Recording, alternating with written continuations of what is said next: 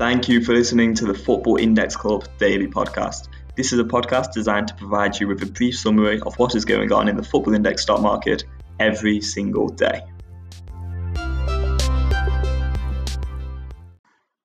Hello and welcome to episode 107 of the Football Index Club Daily Podcast. Today, as always, I will be going over what's going on in the Football Index stock market today, and I will also be covering my overall general thoughts on what's going on. Um, I posted on Twitter earlier today how 61% of the players that have risen 10% or more since the last PB eligible game are under the age of 23. So I was quite interested in that. Um, that really showed how strong the sort of trend at the minute is towards buying young players. And I posted the tables, the charts, sort of bar graph really, um, I'm not very good at doing bar charts and stuff, but I gave it a go on Excel today, and that kind of showed the price differences. Um, not the price differences, just kind of showed how young players have risen the most, and that is overall what I've been saying, I guess, over the last few weeks. And it's kind of just continued. Um, the main player that's risen today is Leroy Sané. Not that young, but 24. You still kind of see him as a young player. He's certainly a young player in my head because he's not had that many seasons under his belt yet um, especially with his injury this season. 24 is still relatively young, I suppose.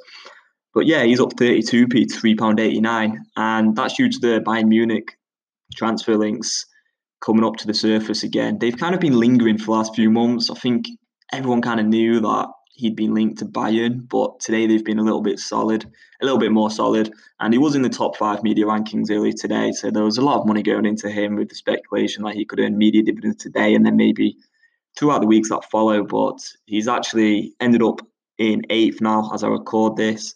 So it doesn't look it doesn't look very likely that he will end up earning media dividends today.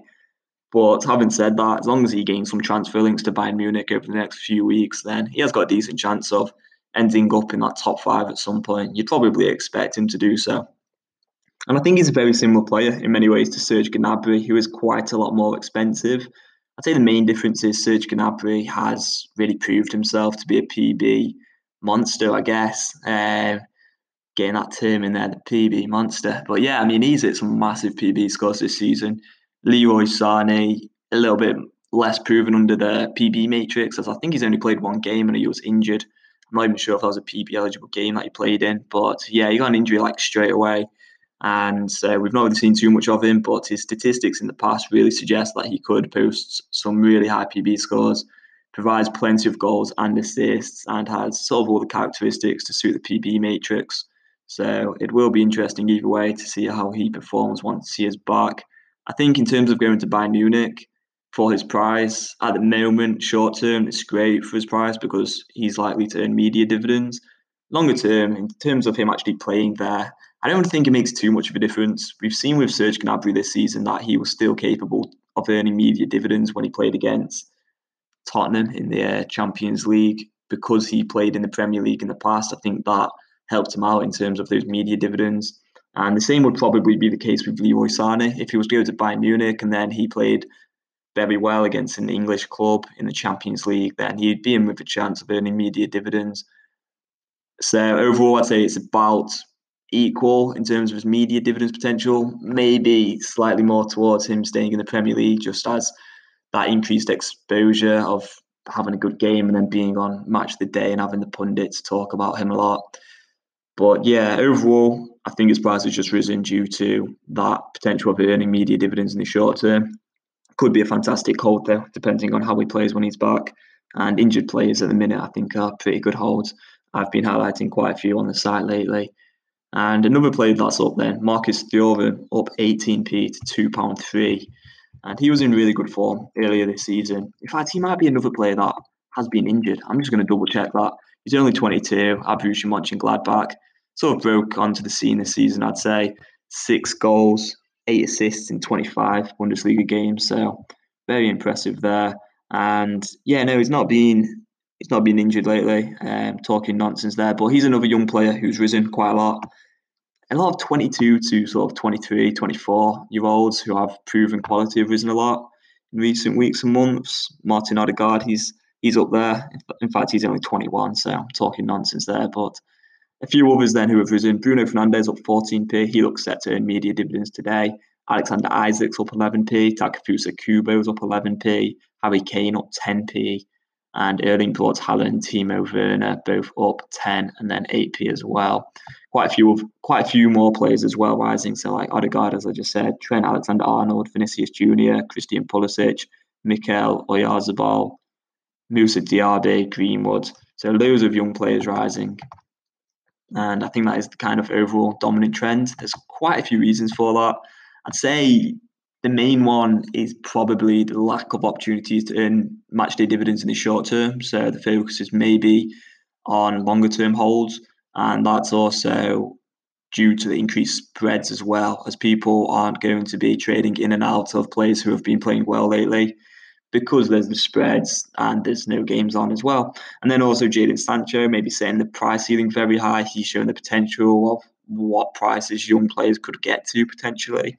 And then also the net bonus. Whenever whenever there's a net bonus on, we do tend to see young players rise, especially in the later stages of a bonus.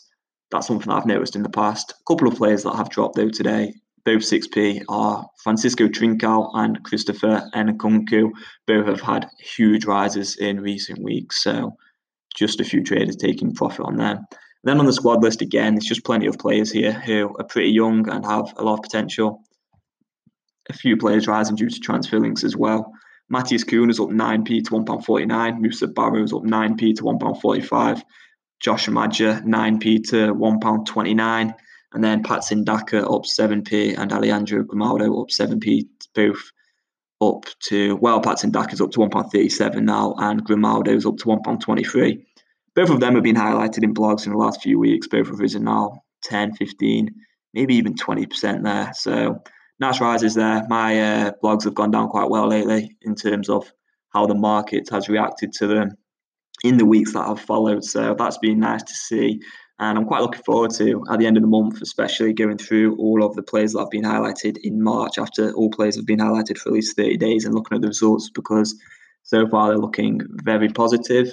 So that's good. And my main strategy, as I've kind of said, has been focusing on young players who have maybe bottomed out in price, look good value given their performances over a longer period of time instead of just focusing on their short term performances. And buying them before they rise because a lot of players are rising at the moment, and it is quite hard to find young players who are yet to rise.